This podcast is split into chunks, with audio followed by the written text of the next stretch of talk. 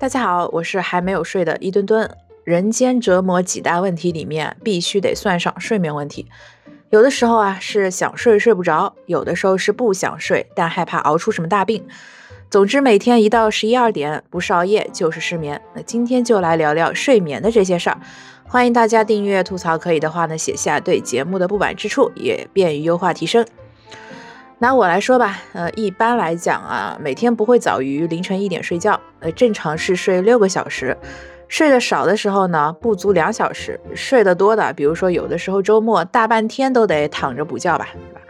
按理说啊，这是一个标准的反面作息教材啊，是要被家长严重警告的那种。幸运的是啊，啊，目前本人健在，哎，据一个朋友说，他们公司有一位五十九岁的阿姨。一天睡不满四小时啊，依旧精神奕奕、活蹦乱跳的，那给我很大的生存鼓励啊！要起码我这样子折腾能活到六十岁吧？世界不会很悲观，时光很长，岁月也很美好。听起来这种观念太扯啊！但是熬夜晚睡真的是当下不少都市青年的一大特质。可能晚上也没什么要紧事，哎，就是睡不着。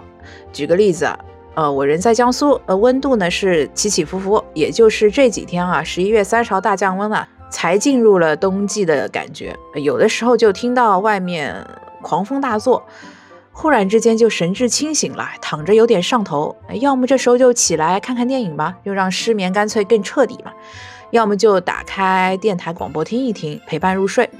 我自己是比较喜欢网络话题或者故事怪谈的，也特地的把那个电台声音啊开到刚好能够得到听觉的辨识度。但是啊，渐渐的风就越刮越大了，盖过了电台声。哎，这下不得了了，那我的注意力一集中就听那个风吹了。有的人他数绵羊可以入睡，但是我数绵羊就会越数越清醒的那种，那不得了了，更加不可能睡着。神奇的是啊，不管晚上休息多久，第二天上班依旧没有影响。哎，这可能就是打工人的倔强吧。那忘了家也不能忘了工作，忘了睡也还是在想着 PPT。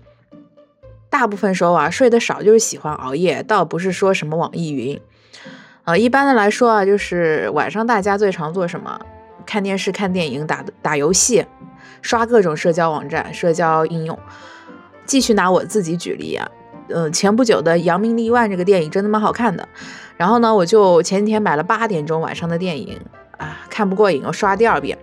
刷了两刷呢，回家都到半夜了，哎，睡觉也不知道要到几点了。就因为过于潇洒了，也没有什么控制，所以每天睡得特别晚。就羡慕啊，有的人他比较自律，下班过后呢还能学习健身啊，有一个稳定的作息。尤其是羡慕那些拥有二十四小时健身房的孩子，像我这儿就没有。哎，总之就是固定的找事情做，哎，学习运动完洗个澡，特别放松舒服，直接就可以睡觉了。我网上啊看到一种说法，叫做睡得晚是焦虑，起得早呢是一种抑郁啊。我自己想想，好像是有点道理。晚上睡不着，一般是什么情况啊？就是对于工作的担忧，还有对生活啊没有什么把控，担心工作上会有疏忽，比如说当天有什么事儿，哎没做好，就有点后悔。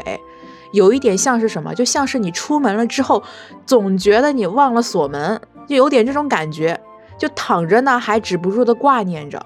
啊，或者当天有什么比较重要的，就在那边预想第二天这个要怎么干，那个要怎么干，就对工作的一种担忧。啊，或者是啊，家里人跟你说了什么了呀？或者和朋友之之间的交流出了什么问题了呀？就在脑子里一直存在着，起起伏伏，就难以放松。还有一种情况，相信大家一定遇到过，就是到了十二点多的时候。躺着了，然后很放松，嗯，也没有那些吵吵闹闹的什么窗外的风声来打扰你了，楼上也没有人在作妖啊，很安静，不得了。这时候手机开始震动了，朋友瞬间发来三个消息，也没有什么事儿干，就是他也睡不着，睡不着，所以来找你。好，两人聊上了，一聊就更加不可能睡觉了。啊，这点也很麻烦啊，所以说，呃，一到晚上一定要把手机开免打扰，至少睡觉的时候开免打扰。哦，睡眠问题啊，就如上所说嘛，就白天的生活空间被挤压，可能呢就在忙工作啊，遇到比较难搞的客户啊，自己的心情也不太好，好不容易晚上的时间你可以自由支配了吧，可不就是得大熬特熬嘛？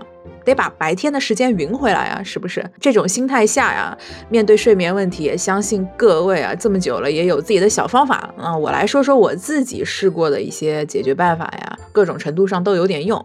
最简单的啊，就比如说听一些陪伴类的音频节目啊，就得轮着听，你还不能只听一种。比如说这段时间你是听着播客电台入睡的话，过一段时间就免疫了，那你就换成相声啊，听听相声又免疫了，你再换成一些疗愈啊、催眠的节目，而且不能选那种背景音乐啊特别注目的，你就得选一些就是很佛系的，会比较的有效。除此之外，就是听音乐啊，最好不要听流行乐啊，越听精神越亢奋。就听浪漫风格的古典乐啊。还有一种啊，我上学的时候试过，就是听鬼故事入睡。大家会不会觉得奇怪？但真的有的时候啊，他那个鬼故事故事强度不够，就是觉得没什么意思，把声音一降再降的，就跟这个疗愈的节目差不多啊，就听着鬼故事入睡。如果说啊，是因为生活上具体的情绪压力，具体的有那么一两三件事情就压在你的心上，让你没办法放松的话呢，就可以找一些表达方式来解压，比如说，哎，录一期音频电台，就可能就像我一样，或者呢，就是喜欢写文字的呀，可以把它写在豆瓣上，啊，以前写在微博上，那感觉好像没什么意思啊，换个地方写写，也可轮流写。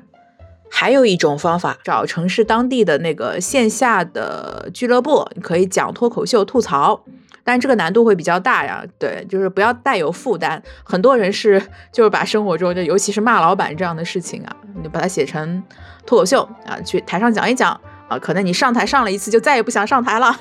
这个是你自己主动的，还有被动的，就是有买过那个网上的那种什么褪黑素啊，通过化学物质来调节，是吧？嗯，怎么说呢？有点用。吃完了之后，你就别再干别的事儿了，你就安心的睡觉。当中就是有什么事情打断了你，还是没有睡饱，第二天起来是会头痛的。呃，尽量的不要去使用，还是用比较解压呀、比较舒缓的一些事情吧，帮助你入睡。总之就是尽量开心一点。很多事情是自己单方面的比较重视，但是你说公司领导啊，还有同事，然后自己朋友的眼里未必那么关键吧？呃，职场上还有社交上不必那么有压力，多换位思考一下，也许佛系许多。嗯，还有一些基本问题啊，比如说睡眠环境，房间里面的待机电器啊，一些光源啊，忽闪忽闪的小点点啊都关掉，然后还有避光窗帘，还注意关窗啊，买一些优质的床上用品。虽然说这些挺基础的吧，但肯定是有人不太注意的。一个全黑又安静、温暖的环境实在是太重要了。今天的节目就到这里，分享了都市青年不能好好睡觉的原因啊，以及自己的解决方法。也欢迎留言互动、补充观点。感谢大家收听，我们下一期节目再见，拜拜。